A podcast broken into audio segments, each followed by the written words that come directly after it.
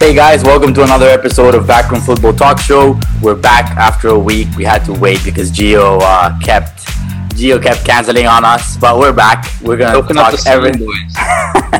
We're gonna talk about all the latest uh, transfer info, and we're gonna go into we're gonna go deep into a debate with Manchester City and Erling Haaland after that um, dark debut. I'm gonna say Oscar for for the Norwegian. What do you think about that? I mean, I don't think he was a dark at all. Obviously, he didn't score.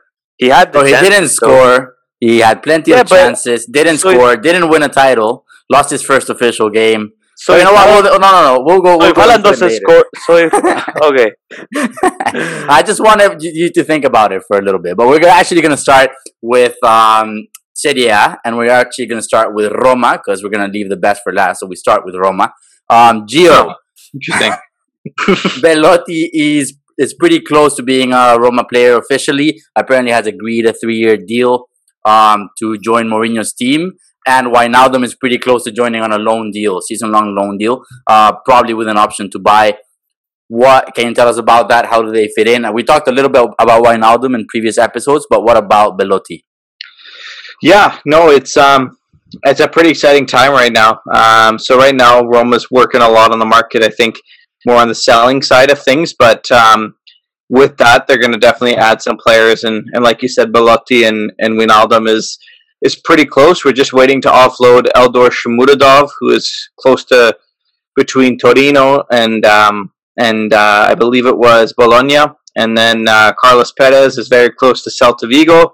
And Gonzalo Villar should finish his move to Sampdoria tomorrow, along with um, Vertu to Marseille. So a lot of moving parts, um, which is allowing us to to explore the, the market as well and, and get some upgrades. And yeah, I'm really excited about Belotti. I mean, I think Belotti, he's always been uh, a very solid Serie A performer. You know, he's kind of struggled a little bit in the international team. He hasn't been able to kind of be, be the main man there. You know, it's kind of been taken over by Ciro Immobile, who's done absolutely nothing in his place. But, um, you know, Belotti was um, is definitely a Serie A um, veteran. You know, he scored, I believe it was twenty-six goals one year um, when he was a little bit younger and had that one hundred million dollars release clause attached to his name. So the biggest thing with Belotti is going to add so much depth. We need that depth. I mean, any team that has aspirations to play in the Champions League, to fight for a title, to, you know, even even battle for a domestic cup, whatever your ambitions may be, you need that depth.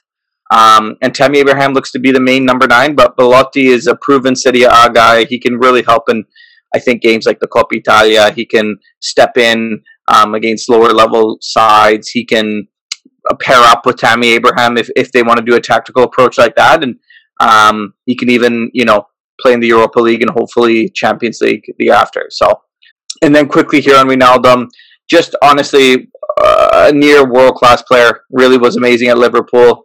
Um, you know, P S G was a bit of a mess, but he still played pretty pretty strong there. He's going to add a lot of stability. It's interesting because I think we still lack a, a true defensive midfielder. So uh, I, I don't know if Roma's done in the midfield. I think Wijnaldum will definitely, you know, bring a lot of a lot of different aspects. He's not, um, you know, he's not necessarily a defensive midfielder, but he's a fantastic tackler of the ball. He's a good distributor of the ball. He's a smart, smart player. So really excited for Wijnaldum. I think it's a great pickup, especially on a cheap deal. Belotti on a free, Dybala on a free.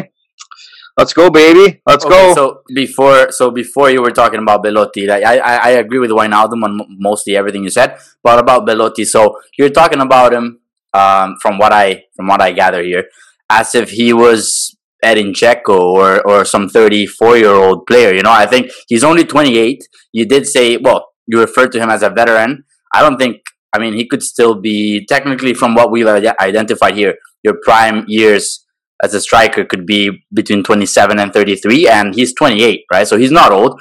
Um, what I see, how I see him is he's another version of Immobile, just like you you mentioned, right? So not big on the international stage, uh, has never left Italy. Immobile did did leave Italy and tried and tried out in Sevilla and in Dortmund and didn't work out. Then came back to Italy and dominated, right? So he's not dominating the same, partially because he's plays for he plays for Torino up to now, right?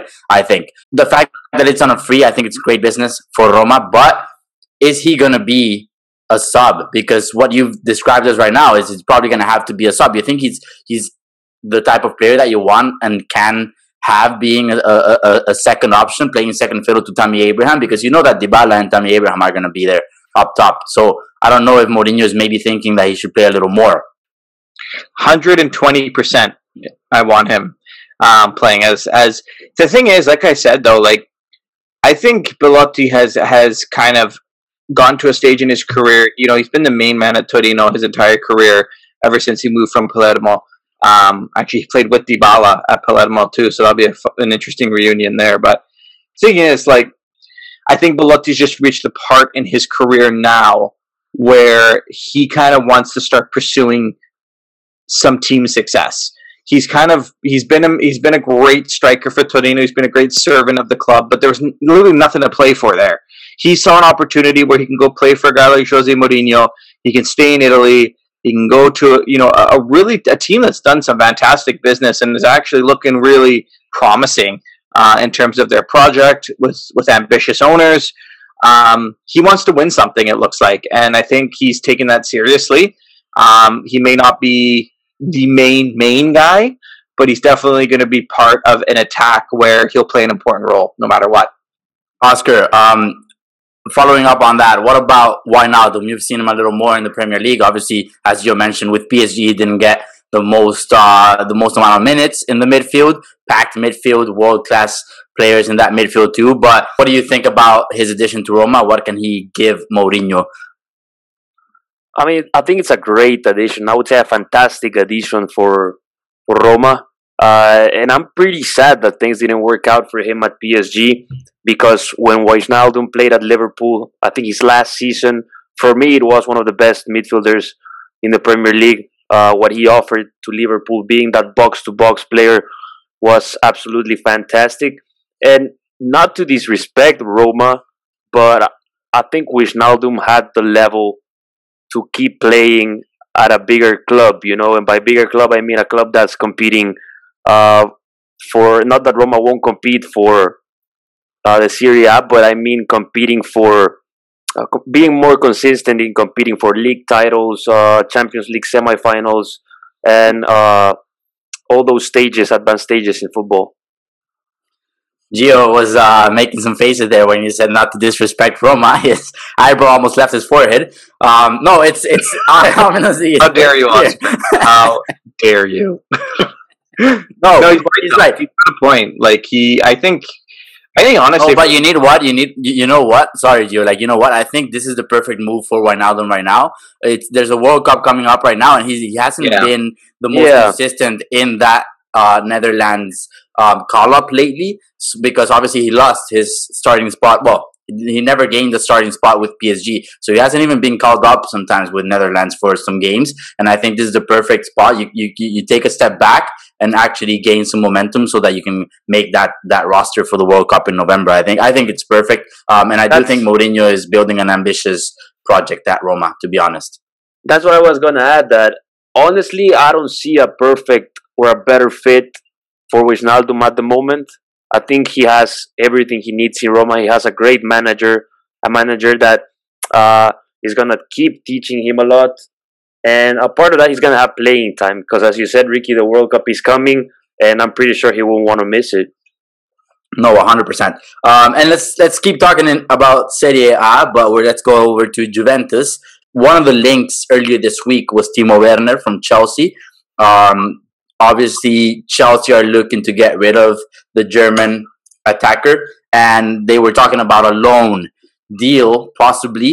Um, also, Memphis Depay is another one that has been kind of circling, circling in the rumor mill, because he's looking to leave Barcelona. Apparently, he's negotiating to to get a free agency from Barcelona, so he doesn't have to Uh, go through a transfer negotiation between clubs, and it would just have to be him agreeing personal terms with someone, with another club. He's only considering top clubs, and Juventus might be one of them because they're interested uh, in, in, in Depay for this season. They're also talking about a loan deal for that one. Which one of these would we think is better? Do we think Depay uh, specifically helps Juventus a little more than Timo Werner, or, or do you think Werner would shine in the Serie A? Gio, let's go with you. Well, I think, let's put it this way. I think Timo Werner would be a better fit at Juventus for Roma and the other teams. And I think Depay would be a better fit for Juventus. Because let's face it, I mean, Timo Werner is, is he's a fast player. You know, he's got he, he's a good he's a good worker. Um, but I think Depay just has more to offer, really. And I think, um, quite honestly, with a it'll be interesting though though for Depay, because I don't really see how he'll fit alongside um, Vlahovic. Um, I personally think there's better fits out there for Depay. And I yeah. do think that there's even better fits out there for Werner, too. Although Werner, to me, the reason Werner might make a little bit more sense for the players, I think Werner's kind of used to playing a bit of a secondary role. Um, and he can kind of, um, and like I said, he's got a good work rate. So I think he can he can kind of carve out a pretty decent um, a decent role with, with Juventus. But I think, although Depay, I think, is still a great player, I, I think for him, personally, I think there's better fits out there. And one of them is, is definitely Chelsea. I think, I know you love him, Rick, and I, I do think he's a great fit there. And I just think Depay's got enough quality to be the main man um, wherever he is. So I wouldn't want to see him kind of play second fiddle to Vlahovic if I was, you know, a part of Depay's entourage.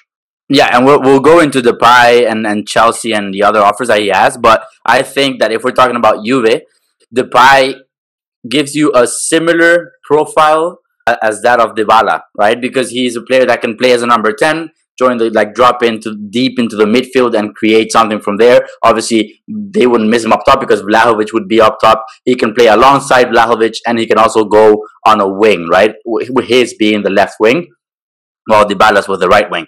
But I do so so that's what I do think that he could offer Juventus if if they were to go for him. Still, I don't think it's the best fit out of the other teams that have been interested in him, and we're gonna go into into those in a little bit. But also, we've we've been talking about Juventus's midfield, right? And obviously, they're looking uh, to offload some players like Rabiot, like Arthur, Ramsey already left to to Nice, right? But they're also looking to add, and one of those is Leandro Paredes, who apparently, according to rumors, has already agreed personal terms with Juventus, and it would just take a negotiation with P S G to finish the transfer, and it would be at least fifteen million is what P S G are asking.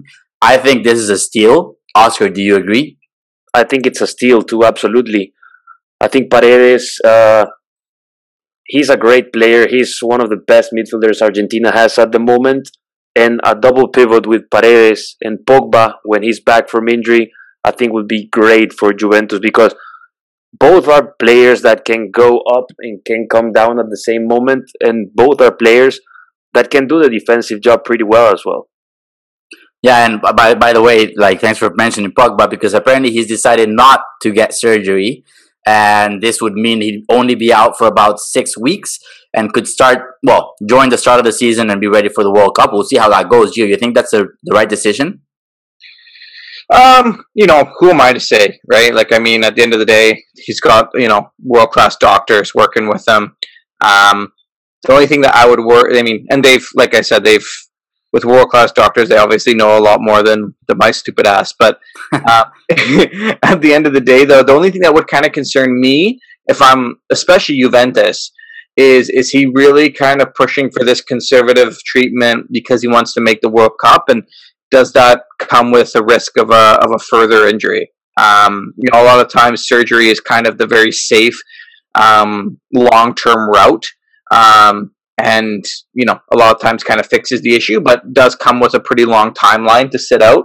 Um, so I, I would be a, possibly a little bit concerned, and and, and would want to you know know whether he's he's trying to do this just because he's so desperate to get in the World Cup squad that he's willing to sacrifice, you know, injuring himself further. That's the only thing. But I mean, you know, if, if doctors signed off on it and there's really a low risk there, then, um, you know, that's good for Juventus, good for the player in, in the World Cup. But, um, yeah, we'll have to see how that all plays out. I think it's a mistake. Um, and it makes me think about Ansu Fati's case. Doctor Gonzalez Vega. No, I'm just saying, like, uh, I mean, Pogba's played a World Cup. He's won a World Cup. Um, and I'm not saying that it doesn't matter anymore to play a World Cup, but why is he so desperate? You know, um, I think he's also starting with a new club. This decision could mean that he's not going to be back to his best. It could mean that he's never going to go back to his best. Who knows, you know? Um, that's why that's why players, like you said, it's the safest option. You they decide to get surgery and then they can properly recover. So if he if, if he was thinking about Juventus, and this is how Juventus must see it, if he if he was thinking about the club and how he's he's going to perform for them, then he probably would have gone gone for surgery. But now he's thinking about the World Cup, and this is why he wants to just speed up his recovery. But what if he? I mean, I don't think he's going to be back to his best for the, in time for the World Cup. That's what I Wait, believe. Rick, can I just say, sorry, one thing here? This is exactly why I'm not a huge fan of Pogba. And I mean, you know, Oscar, you can weigh in as well as as more of a Premier League guy. You saw saw him at Man United. Um, I just think he's selfish, and I, I don't like that kind of guy in, in my team. I think he's got, I think he brings a lot of baggage with him in terms of attitude issues. And I'm not, I'm, again, I'm not trying to, I, I don't like to try to step out of line and say things, you know, definitively without knowing all the facts. Because let's face it, we'll never know all the facts, right? But just given the way he his antics are, even the way he, he did the whole presentation about him moving to Juventus, like this guy's like Messi or Ronaldo. He is still talking about the jet and the presentation. I just, I, I, the, the guy, I don't know, like he just, I, I'm not a huge fan of Pogba in terms of his personality, like the way he, he goes about things. I like players with personality. I just think he he's just a guy who... Who's a little bit of uh, he's got an inflated ego, um, maybe for his own good too. But I, I don't know. Hopefully, this isn't just something you know where he's thinking about himself only and not taking into consideration you know a team that's that's invested a lot in him. But you know what? If he screws Juventus over, then I might become his biggest fan. Who knows? You know, club wise, I gave up on Pogba when uh, I think after his second or third season with Man United, because I mean he was underperforming. He was coming from being a hot prospect and one of the best midfielders in his position uh, at Juventus, and then just that downgrade at Man United and just kind of settling in being there, not trying to get better. That's when I gave up on him. So I think he's a guy that he's just uh, trying to be fit for the World Cup. You know, he doesn't care about clubs anymore. He just cares about. Yeah, but that's not. That's not. I don't think. Like.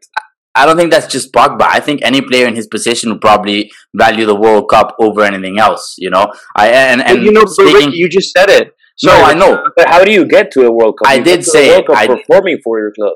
I know. I did say it, but I, and and, and I, I I said that I know that he's prioritizing the World Cup, and that. But at the end of the day, I think any other player would in this situation. What I'm saying no, Rick, is that Pogba has arguments not. He has arguments not to prioritize it. You got no, sorry, Rick, I, different. What I meant to say was, no, no, I meant to say what you said, not about him prioritizing the World Cup. But look, this guy's won the World Cup. Yeah. He's played, like, and not to, and like, again, like you like you said, and you made a good point. Listen, it's not, um, just because you win the World Cup doesn't mean that it's not a hunger to, to win more, right? You want to win, you want to build the biggest legacy as you can on the world stage. But if you've already won a World Cup, you know, and you've played a major part in that World Cup, I, I mean, I can understand wanting, wanting again. To, it only comes every four years, whatever. I, I get it, but that's that to me is exactly what speaks very loudly to me is that this guy is so in tune with whatever he wants to do that he won't put. He will never. He's the kind of guy that will never put the team first, in my opinion. I honestly Agreed. think that if this was something where he like was a very serious risk of re-injury. I think um, a guy like, and it's hard because you can't compare him to Messi because Messi's never won a World Cup. But let's just say Messi had a World Cup under his belt. If this was something where Messi, yeah, hopefully, if this was something that were to to to jeopardize the rest of his playing career and really screw over his teammates, I I, I think he would he would do what's right. Whereas Pogba will always do what's what's only in his his interest and never what is in his team's interest, whether or not he's right or wrong. It's up. It's for you to say, but that's just who he is. I mean, I think you guys are being a bit too harsh on Pogba.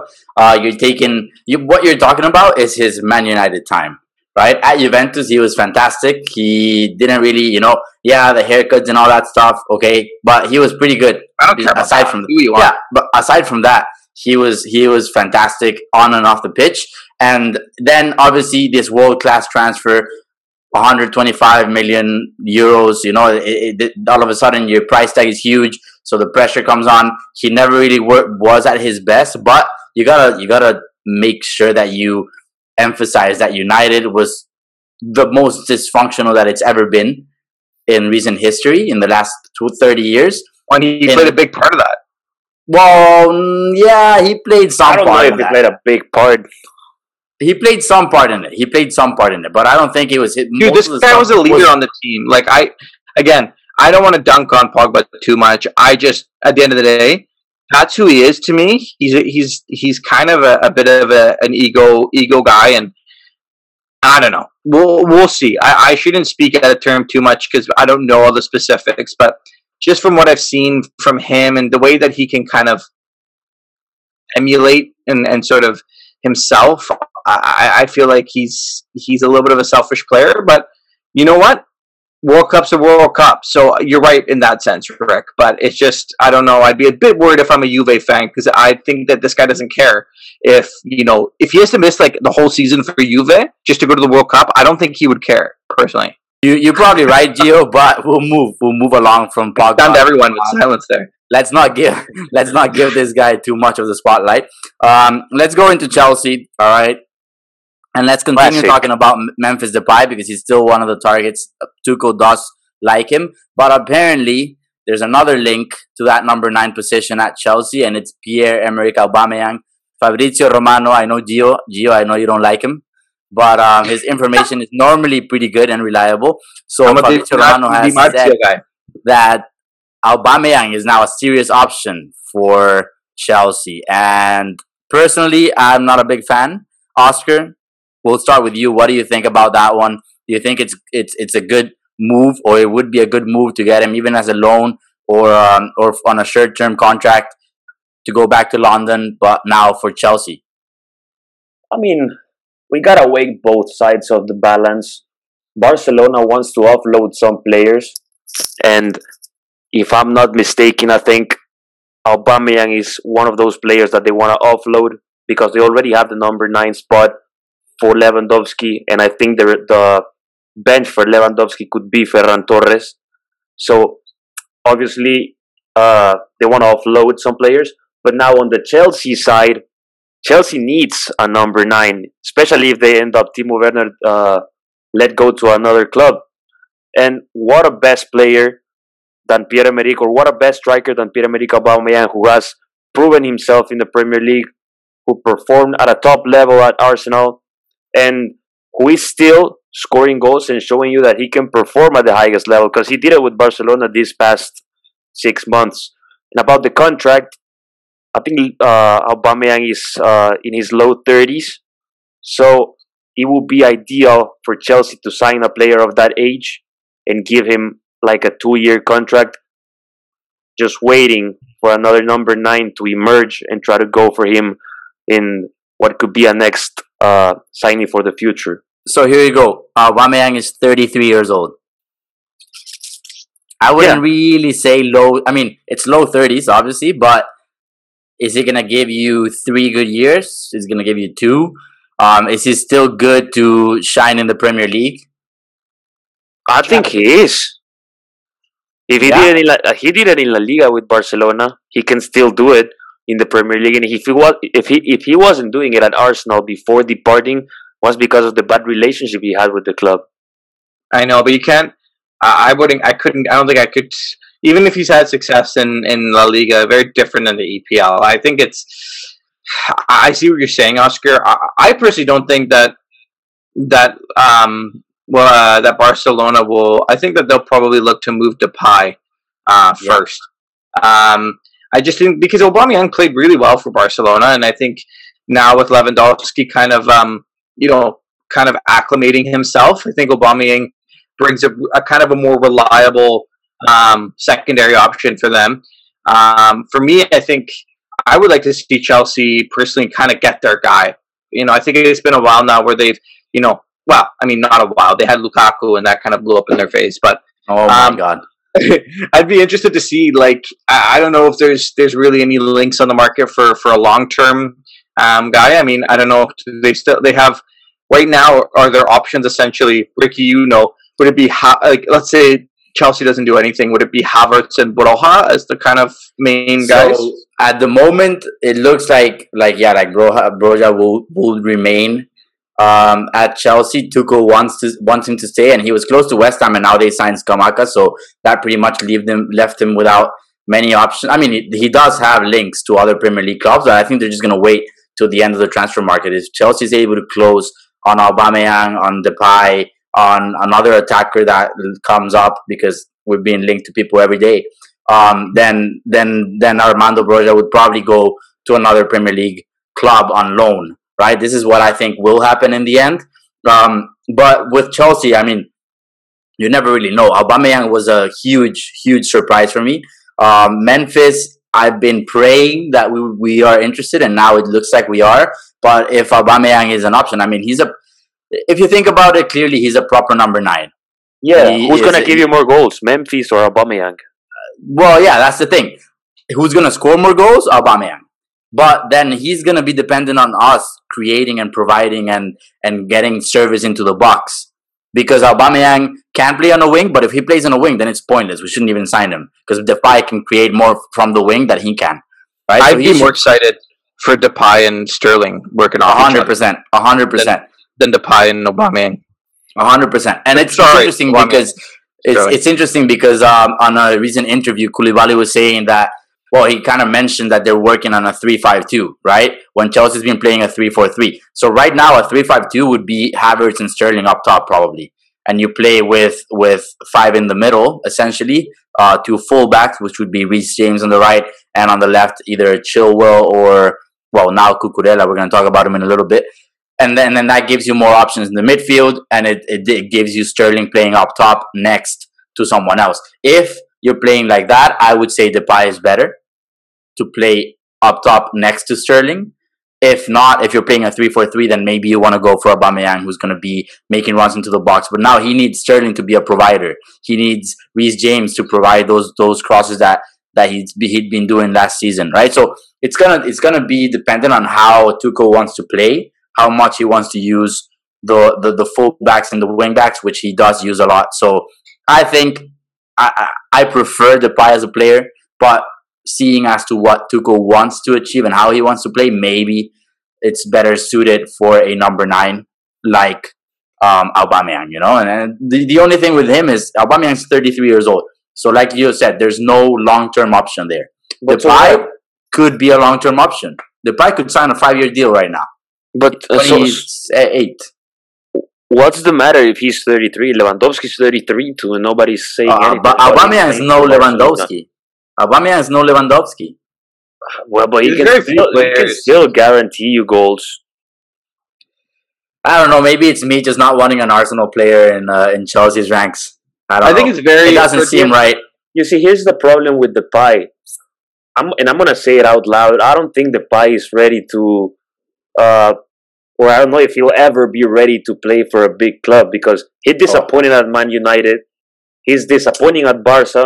And I know no. he, hasn't been given a lot, he hasn't been given a lot of minutes. he's, that, he's not. He's not been disappointing know. at Barca. I mean, he look at not. his best. His best moments when he, uh, were when he was at Lyon. Yes. He didn't have any pressure at all. But look, but look, look, this is the thing. Um, actually, Lyon is a massive club in France. No, look, United again. Dysfunctional Man United.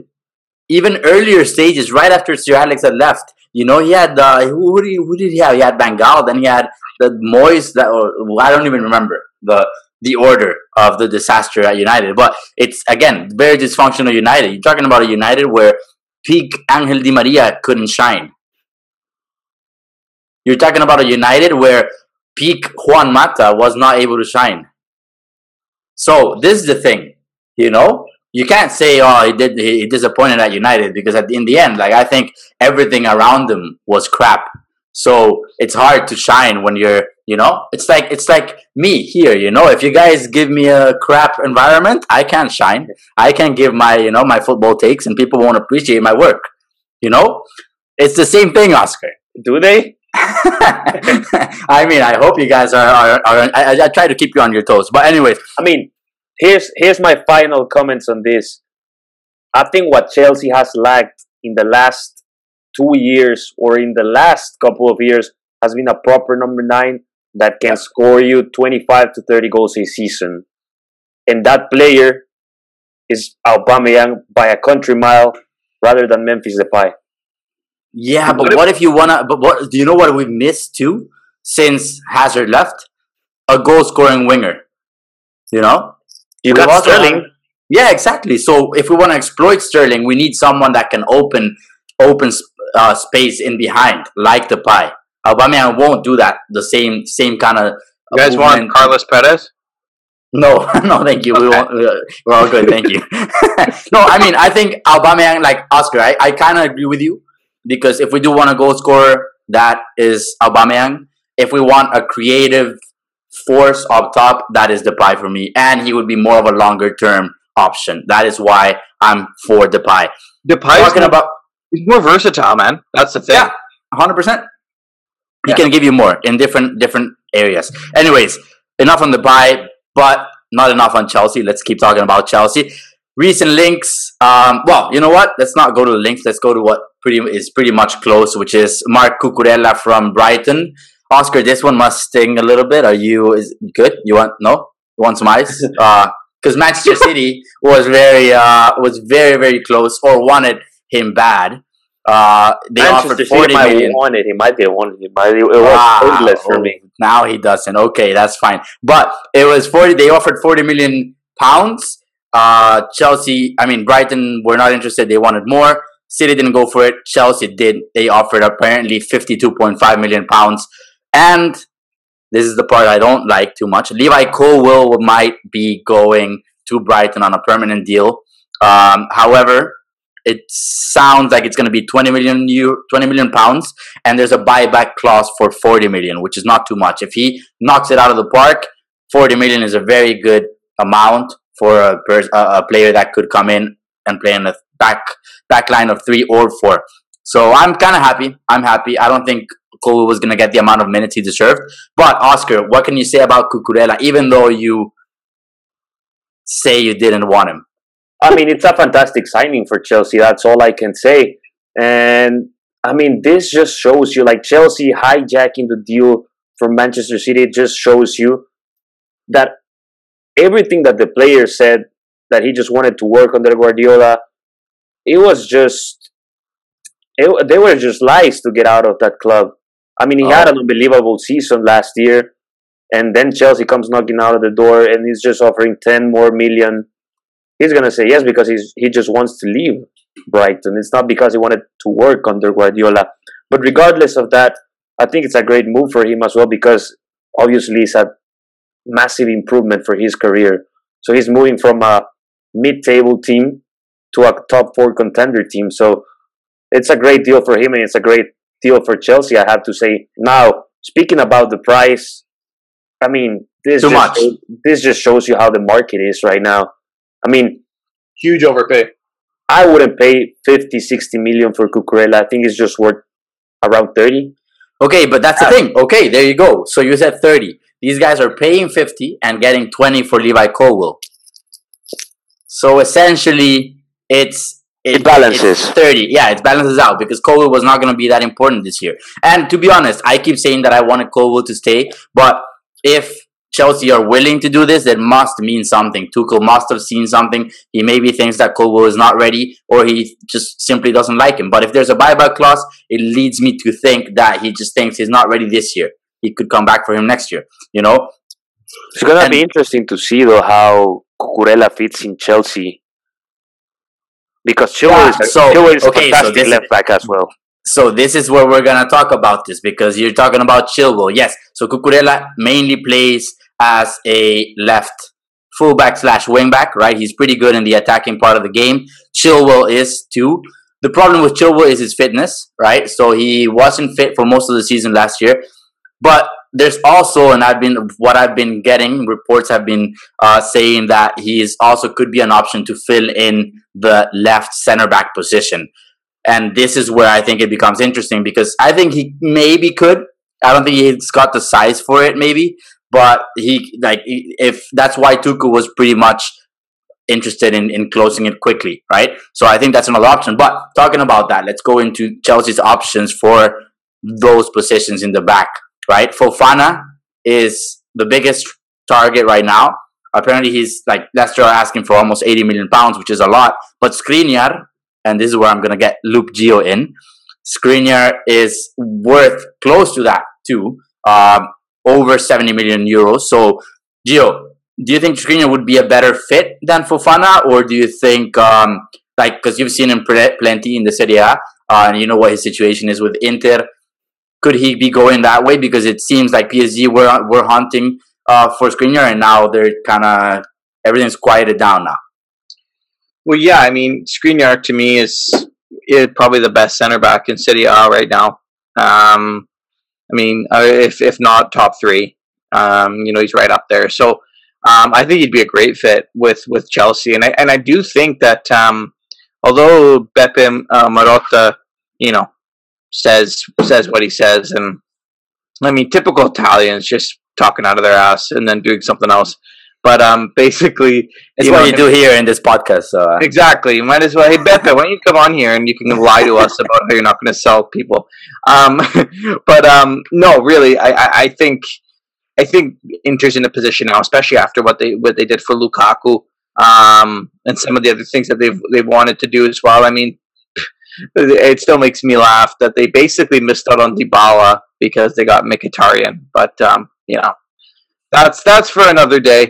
Um, but so I do think that there might have to be a sale in their near future, and I could see it coming, um, especially if you know Todd Bowley is willing to to meet that demand. I mean, this guy likes to splash his cash around.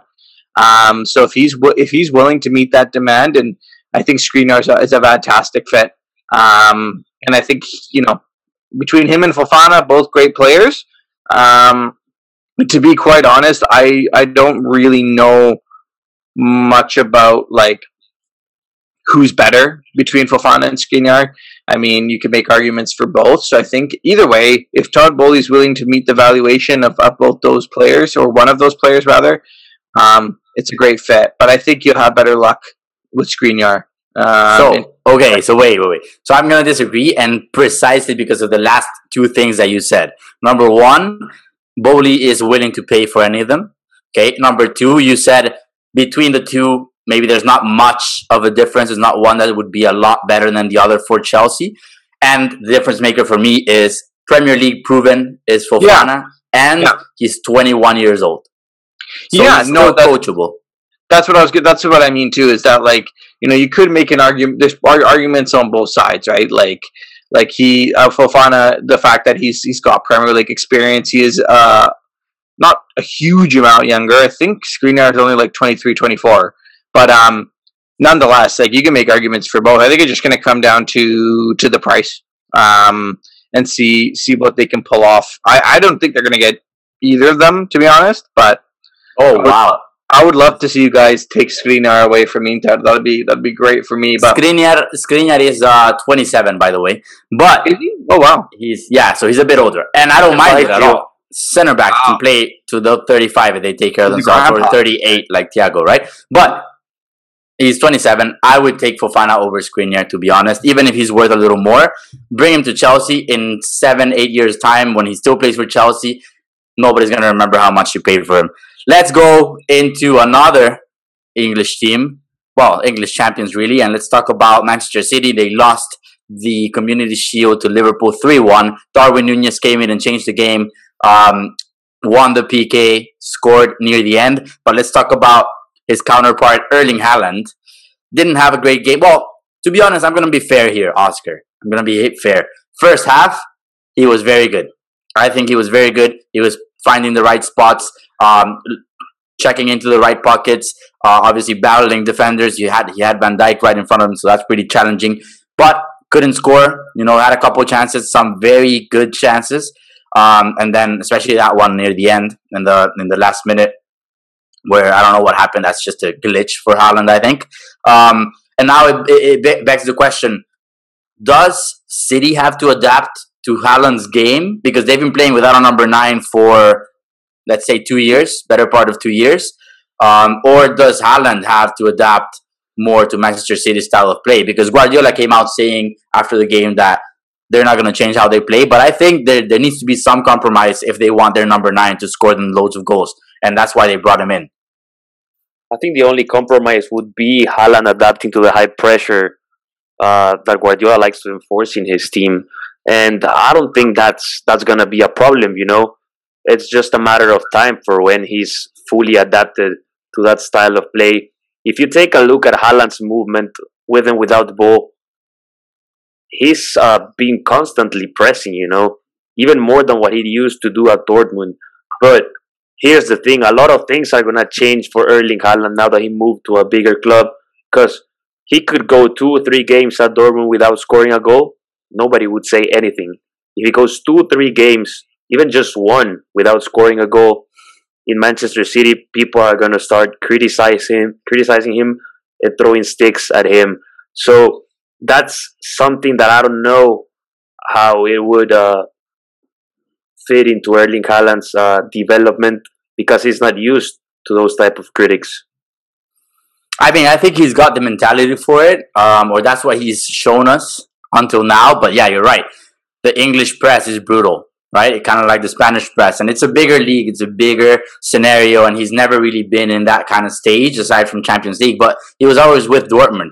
Dortmund would always, if if they make the quarterfinals, they're already overperforming for the season, you know? If City get dropped out of the Champions League in the quarterfinals, it's an absolute mess, right? So now it's the, the standards are different. Gio, what do you think? Do you think that maybe Guardiola should find a way to adapt to his new number nine? Because it's it's it's big money. It's a big money signing. Not as big as it should have been, but it's a big money signing at the, in the end of the day. You know why you brought him in. Um, he's got one job, which is to score as many goals as possible and help the team out in the bigger games, like that against Liverpool.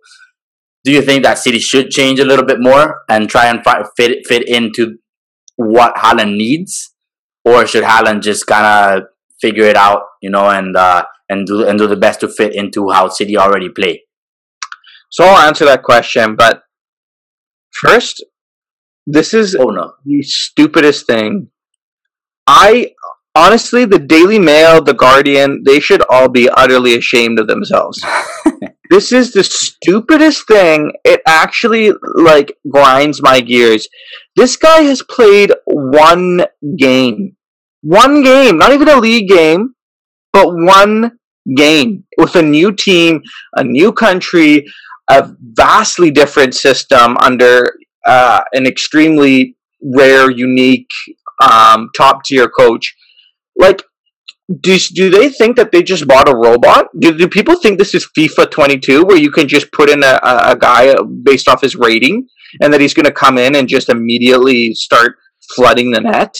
Like, my God, I am actually disgusted with the English press. Whoever wrote those articles, please call into the show so I can tell you how much of a jackass you are for writing that. Because I'm serious. This is this is absolutely what's wrong with with with with sports media, man. Like, it's clearly that people have nothing better to do than to write complete garbage like this. Look, Haaland is an elite, like, world-class talent. He will figure it out. I mean, do you not think that, like, throughout this entire training time that he hasn't been working with um, Pep Guardiola on what they expect from him and what he expects from them? There is going to be a time, th- there's always a growing period of meshing with your players. Now, to answer your question, I think it has to be a little bit of both. I think that uh, for Guardiola and his staff, they need to be, they're obviously well-equipped and smart enough to understand what Haaland can do. That's why they went out and got him in the first place. They wouldn't get him if they didn't like his attributes and couldn't fit into their system. But also Haaland, it, it, there's an adjustment period for him, and I think he knows that. You're seeing him slowly, even in yesterday, even in, in the last game, which is one game, you can see that he's slowly picking up what he needs to do, right? He's slowly kind of gaining more confidence um, and sort of, like you said, in the first half, getting into the right pockets, getting right positions. I mean, he missed a sitter in the, in the end of the game that he should have scored, but, you know, he's going to score those goals, and he's going to do it at a high pace. So all these people saying that he's not fitting into Man City, like, my God, give your head a shake. I, I, I can't. I can't with that. I think it's absolutely asinine. Um, this kid is a world-class talent. Guardiola is a world-class coach, and Man City is a world-class club. they're going to figure it out. And just you, uh, yeah, just, go, adding, go a, just adding a little bit more, I don't think he's going to have to adapt, or Man City will have to adapt, adapt a lot to his style of play, because Man City is a team that is constantly creating chances. And I personally think that the best trait Erling Haaland has is being a finisher. At the right, yeah, but being yes, at the right, yes. being so at the right he, moment at the right time. He's a, yeah, and you're right. He's a finisher. But City and, and City create loads of chances. But you know how City scored, or how, how they've scored in the last two years, is by crowding the box, because there's no one initially when that play when De Bruyne has the ball at the at the corner of the box. There's no one in the box yet. Right? And Haaland will be in the box. And you could see it against Liverpool. There were several situations in which Haaland was making a run, a proper number nine run in behind, and Grealish wouldn't play him the ball. Or they played him a bit too late or too early. And Or, or, or it wasn't the, a great ball. And, and this is the thing. This is where they have to adju- adjust. They have, there has to come a point where the people that provide the service, like Grealish, like De Bruyne, like Foden, like Mahrez, like whoever's playing, has to adapt to this guy's movement, and they have to be able to identify the right moment to play a ball. And Gio, why are you? Why are you? Listen, I know you. You like to tear the. You, you like to tear the English media a new one. I love that. No, one, listen, Chico. Listen, no, no, no. It's like. It, come but on, Gio, you listen. mentioned one thing. You mentioned one thing. You said Haaland is going to score loads of goals. Yes, yes, perfect. He's he going is. To. But we would, we don't want Haaland to score goals against Leeds United, against Wolverhampton. We don't we don't care about that. We don't want him to stat pad like Lewandowski does in the Bundesliga. We need him to score against the okay. Liverpool, against the Chelsea's, United, against Arsenal, who's going to be great this year. You know, you don't have to bring love into this. But listen, give them time. It's been no. one. I think I think you're right. I we will give him time, because I I'm not saying you. I'm not saying you. I'm just saying like this whole idea that like, oh man, like Grealish had, didn't play him the ball in time, and they're not connecting, and like, oh, they have to adapt. That's what time like it takes time to mesh. I mean, this kid is coming from a completely different environment. He needs to get his feet wet. I mean, I think honestly, if I'm being honest, I think the reason the English media is in hysteria right now and making complete asses of themselves is because Darwin Nunez has yes. adapted yes. much quicker. one hundred percent. But Gio, no, I don't think he's adapted a lot a lot quicker. I think he's just, maybe he fits the mold a little better, because Liverpool already played in a in a, in a, in a way that suits a number nine. City did not. City had no number nine for the past really? two years.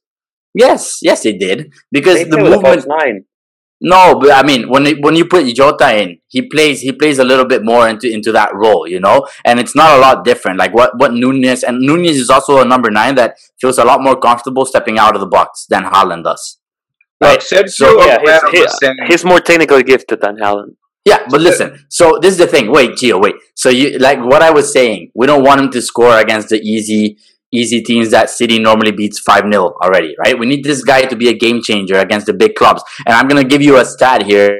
Well, it's not really a stat, but I, I, do you think that Suarez was good for Liverpool? Yes. Yeah, he was fantastic. You want to know how many goals he scored against the big six? He scored in his time at in the Premier League, which was about five seasons, I want to say, or four. He scored four goals against Tottenham. He scored two against Arsenal, two against United, two against Chelsea. He scored one goal against Manchester City. That's it.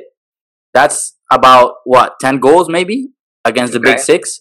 It's not enough, right? So you can't really say, and, and everybody says, yeah, that Liverpool version of strike of uh, Suarez was fantastic. Probably his peak. Yes, it was wonderful. I loved watching him. But he would score four goals against Norwich, and then he wouldn't show up against Chelsea or City in the, in the next weekend, you know? You just you can't. You, just, you gotta understand that it's not the same playing a team no. that's at your level than playing a team that's. Like, this is the first. Okay, so this is the first time, aside from Champions League games, maybe where there's a like Haaland had to face a center back that was world class, that was as big as him, that was would body him, body him off the ball, right? So and he struggled, and they can work on it as much as he wants. You, City can work on their playing style and suiting Haaland as much as he wants. We know that he's got the finishing technique. We know that he's got it all down. But when he faces Thiago Silva, when he faces Van Dijk, is he going to be able to perform? That's my only question. I, I, I guess I, time will tell. Time will tell. Like, that's the thing. It's like, uh, give the guy some time first. Like, you you know, like, all these, like, everybody freaking out, Man City fans, media, whatever. Talk to us in September, you know? Talk to, talk to us Monday. I bet he'll score two or three Sunday. Gosh. Yeah, that's right. Well, like, give the guy some time to gel, man. Like, this guy's coming from, t- like I said, like, for the five hundredth time, he's coming from somewhere totally different. Stop burying the guy over over over one Community Shield game that nobody cares about. Okay. Or do they Yo, care about it? I don't know. It's England. I, I don't know. Don't talk to me as if you're addressing the English press. It's not me. I'm just, uh, I'm, I'm just no, saying I'm not, what I'm I think. Not. I just, I, I honestly think, I, I think, I think, Rick, I think you're, You're you're out to lunch here, buddy. Okay, guys. You know what? I'm I'm out, Gio. I'm I'm tired of you. We're gonna we're gonna end it here. We're gonna end it here. But we are gonna go into stoppage time. All right. So um, make sure you stay tuned here because we're gonna start with a start bench drop like we always do. All right. Uh, we're gonna go center backs. Iconic or well, I would I don't want to say iconic yet because Van Dijk is in there. Virgil van Dijk, Vincent Kompany. Rio Ferdinand. Ooh. Start, bench, drop. Who wants no, to start? I guess I'll start. And you know, I was actually discussing with other people today Premier League rankings, speak about midfielders, strikers, and we didn't speak about defense. So I guess I have to start Rio Ferdinand. Okay. And I'll bench Van Dijk and drop Vincent Kompany. Oof. Okay, so he's. You said you're starting Ferdinand, you're dropping Kompany, and you're starting and he's benching Van Dijk. Yeah, and that doesn't mean that Kompany is a bad center back because he's had a way better career than Virgil van Dijk at the moment when we're speaking about Premier League. Mm-hmm. But the composure Van Dijk has and the solidness, how solid he is with and without the ball, I think just makes him an overall center, better center back than Kompany. Than Gio? Uh, I had the same. Um, yeah. Although I think Ferdinand's an absolute dickhead. Um, he's. I would. I would start Rio. I would bench uh, Van Dijk. Uh, you know what? No. Uh, just to be different, I'll start Van Dijk and bench the dickhead Ferdinand, and then I'm sorry, Kompany. You seem like a good lad, but just on the outside for me. Gosh, it looks like Gio doesn't like anybody from, from England and just the Premier League. Well, I just, just, just uh, the two guys that I liked a lot. It just re. Hey, Tammy Abraham, best yeah. striker in the world. All right, that's that's just Chelsea. That's not England. That's Chelsea specifically. Oh, okay, okay, okay. Um, we did that for you. Anyways, um, I would say, gosh, this is actually a hard one for me, but I'm gonna I'm gonna drop Van Dijk. That's just stupid. I'm going to drop Van Dijk. I'm going to start uh, Ferdinand, and I'm going to bench Vincent Kompany. That's stupid. I don't know. I think... Van Dijk. I don't know. I mean, to be honest, we were talking about composure. They're all com- very much, like, very composed. They're all, they're all quality center backs. They're all good in the air. Um, there's very little between them that can define them. To be honest, Van Dijk is kind of impressive uh, now, but I just went with... legacy in this one. Um, what, like you said, Oscar, like in the Premier League, Kompany has achieved more than Van Dijk at the moment. It's probably not going to be that way in five years when Van Dijk has won a couple more Premier Leagues and, and maybe another Champions League to his name. But right now, I went with that for that criteria. Um, wow, Rick. Wow. I'm, I'm sorry, Gio. I'm sorry. I keep disappointing you. I keep disappointing you. Yeah. Um, okay.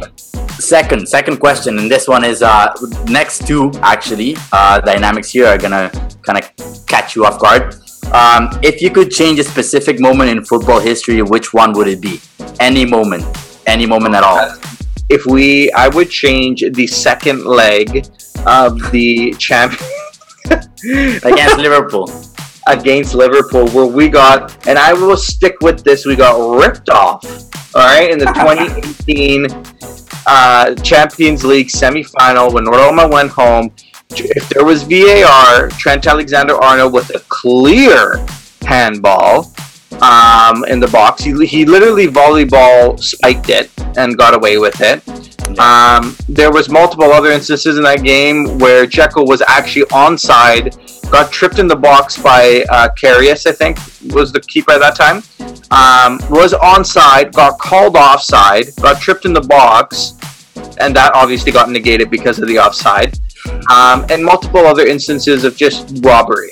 So if yeah. I could change something, I would I would basically put in a, a competent referee and a competent competent V A R team, and Roma would have advanced to a Champions League final against Real Madrid in twenty eighteen, which is probably would have lost it.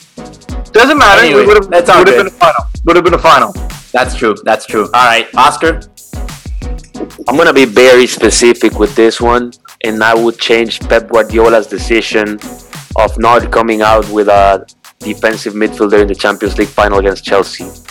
And I mean, I have to say it, Manchester City way were way better than Chelsea that season. Yes, Chelsea won most of the duels against City, but the football that Man City was playing that season was the best football I've seen them play in my whole life. And I really think that coming out with a defensive midfielder would have won the Champions League for City, which at the end would have been the culmination of a love story between Aguero and the club. I'm telling you, I still don't know how Chelsea won that Champions League final. Um, I mean, I'm not complaining, but I don't know how. Uh, the way City was playing that year, yeah, I, I'll just, I'll just take it. Um, okay, me. One of the things that I would have loved to to see happen it, back in twenty fourteen World Cup final was uh, any of the other, any any anyone, Messi scoring that goal, Higuain not being offside, Palacio not trying to chip it over Neuer when he was like one feet away from the goal line. Uh, just Argentina beating Germany in the final. Um, if I'm talking about Chelsea, I would I would erase from history the two thousand nine Well, I think you guys know. No, no, no, no. The game against Barcelona, where we got so many calls the wrong way. Uh, when Ballack went following the referee, right, uh, sprinting after the referee about for for, for the full field. I, I would I would just erase that from everybody's memory. It never happened. Chelsea would have probably reached the final, maybe even won that Champions League. Uh, just uh, yeah, that's still, I, um, that that one still hurts. Can I add one more international Leo one? He always wants to add stuff. He says his. No. Everybody goes, then he wants to add some stuff. No, I just thought of this one. This one's a little bit dark. Um, so so stay with me on this one. Um, if I could take, and this is this would trump anything because it included human lives, um, was the Superga air disaster um, yeah. in nineteen forty-nine um, of that killed the entire Torino football team. Yeah, um, you know, just that arguably was the best team ever. Um, you can make a case for it. Um, one of the best teams ever for sure. Um, and um, obviously, you know, wouldn't have grown up in that time to watch them play. But um, I know that that uh, that was something for my grandfather, who was, you know, twenty-two years old at the time. Um, and you know that I couldn't imagine if uh, if something like that happened. You know, it's like if, if something like that happened with Chelsea or Roma now in our in our day and age, right? At our age, our favorite team. Um, so you know, prayers that nothing like that ever happens, but uh, that definitely trumps all of them for me. Well, I mean, that's that's mean. You can't say that because now we look, you know, we look terrible now. Um, but yeah, yeah, that's good. Yeah, you, you guys are very, you guys are very shallow people. Okay, last one here. Last one before we go. I'm gonna ask you to. So we're gonna do a prediction on the Premier League. It's coming up on Friday now. Um, we're recording on Wednesday. So just a quick prediction, if you can, quick fire. Just tell me who's gonna be the champion, which teams are gonna be in the top four, player of the year, flop or disappointment of the year, in terms of uh, team and in terms of player, and the first manager to be sacked. All right, so you want to hear them again? You want to hear them again? Oscar, we'll, we'll start with you, by the way. No, no, no time to think. So champion, top four, player of the year, disappointment of the year, collective and individual, and the first player, the first manager to be sacked. Champion, Manchester City. Okay. Top four, City first, Liverpool second, Arsenal in third, and I would go with Tottenham fourth. Player of the year. No, Chelsea. Uh, Wrong. You're wrong. I think I think this title race would be very similar to the one we saw last year, with Liverpool chasing Manchester City until the final stages of the season. And a lot will be influenced by Mo Salah's performance. I think he'll be the player of the year. Okay. Uh, flop of the year in terms of team and uh, player. I think flop will be Manchester United again. I don't think they're going to get into those uh, top four positions or even fight for them. Flop as a player. Uh, this was a very tough one. Because I'd, ha- I'd have to think about that one. But if I just had to mention one right now, Erling Haaland would be uh, jackass.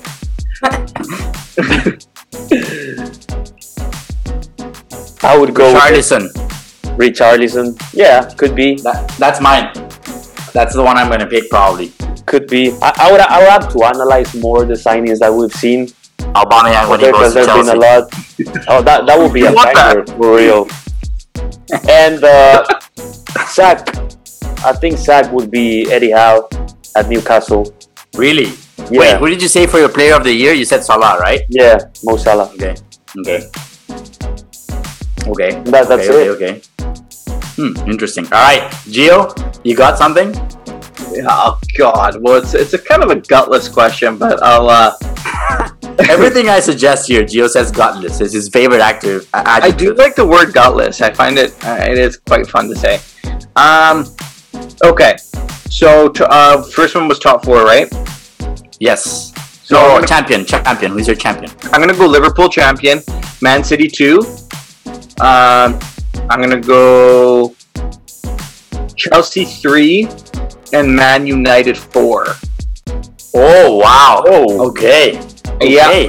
I'm gonna come up with a hot I love take. it. Um, I think Conte is gonna. I think he's gonna pull out, pull out his wig when he starts to crumble in the second half of the season. Okay. Um. So. Um. And then, sorry, just keep prompting me with the questions. What's the next one? Uh, player Player of the year. Player of the year. That is a. That's a huge question right off the bat. You, eh? So you said you said uh, your champion is Liverpool. Are you banking on Salah, or um, you think it's not going to be part of the champion team, because that happens sometimes? Yeah, I mean, what was it? Was it Son last year? It was Salah. Mo, Mo Salah. Salah. It was Mo Salah. Yeah. Yeah. So he didn't. He wasn't champion, and he was the player of the year. Yeah, Mo Salah. Um, okay. Yeah, I don't see a back-to-back happening there. So. Um, I'm going to go with... I think I'll go with... Um, let's go with Van Dijk. Ooh, all right. I like it. I'm actually going to go... You're going to... Yes, you're going to love mine. And then what's the next question? Uh, disappointment, team, and individual. Okay, disappointment, individual. So you said... Te- like team, you said Spurs are not in the top four? Yeah, that would be my team. Um, okay. Yeah, they'll be the disappointment, Tottenham. Um, just because I think there's so much hype around Tottenham. Like, I feel like almost people are speaking as if they're a lock for the top yeah. four. Yeah, and I just, yeah, I yeah, think yeah. Goes, I think that shows why people, like, are so down on United. But I think Ten Hag will figure it out. Um, get them at least in the Champions League. I don't know. I'm going to go with Perisic. Okay. I like that one. I like yeah. that one. I think Perisic, um, yeah, I think... Okay. Too much hype there. Um, and last and one is first manager to be sacked. First manager to be sacked. I'm gonna go with Ralph Hasenhüttl. Oh, from Southampton. All right. Yeah. I could. I mean, I could actually.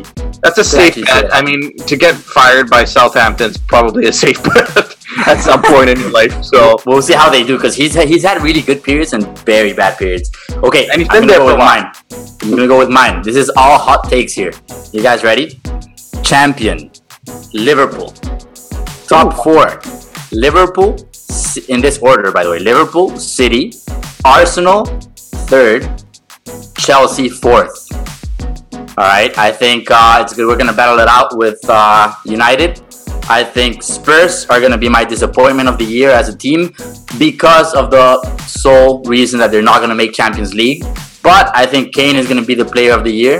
I think he's going to have a great year individually. It's not going to be enough to get them in the Champions League. Champions League. Unbelievable. hey, he can score thirty goals maybe. You don't know this. Kane's going to have a good season. I'm telling you, he's going to have a great season individually. I can see that happening. I just don't see Spurs. I think I think they're not going to make Champions League. That's all, you know. Um, and the disappointment of the year individually, I'm going to say, is going to be um, Richarlison, like I said before. First manager to be sacked, and I think you guys both overlooked this one. It's pretty obvious. Frank Lampard. With what? You think? First manager to be sacked, yes. one hundred percent. Weren't they on the kind of the, like, nah, the positive one hundred percent thing near the end of last year? Yeah, no, I mean, they, they were able to keep, like, they, they remained in the Premier League, but they weren't really that positive, you know? Honestly, I think he needs to fall, he needs to, the, I think Everton needs to fall on the second half of the table for him to get fired, because what kind of yeah. expectations do they really have? I mean, I think they could be very well going, you know, in the direction of being relegated. Um, but okay, guys, that's it. That is it. Thank you for joining me. We went a bit over, like we always do, because Gio won't shut up. But we will see you in the next one. Premier League is starting, so by the weekend we'll be able to talk a little bit about how Haaland underperformed again, and uh, we'll have Oscar to try and defend him. Also, before we go, two at least. We'll see. By the way, guys, since since you guys both like these guys, West Ham plays City. Scamacca against Haaland. We'll see who's who and what's what. This Scamacca's oh my God.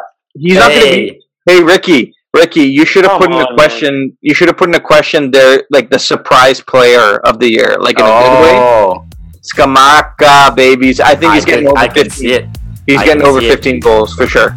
Just wait for Memphis Depay though. Anyways, all right, guys. And by the way, everybody who's listening, um, thanks for doing so. We'll see you in the next one, and make sure you follow us on Twitter at Backroom Footy and join right. our Premier League fantasy pool.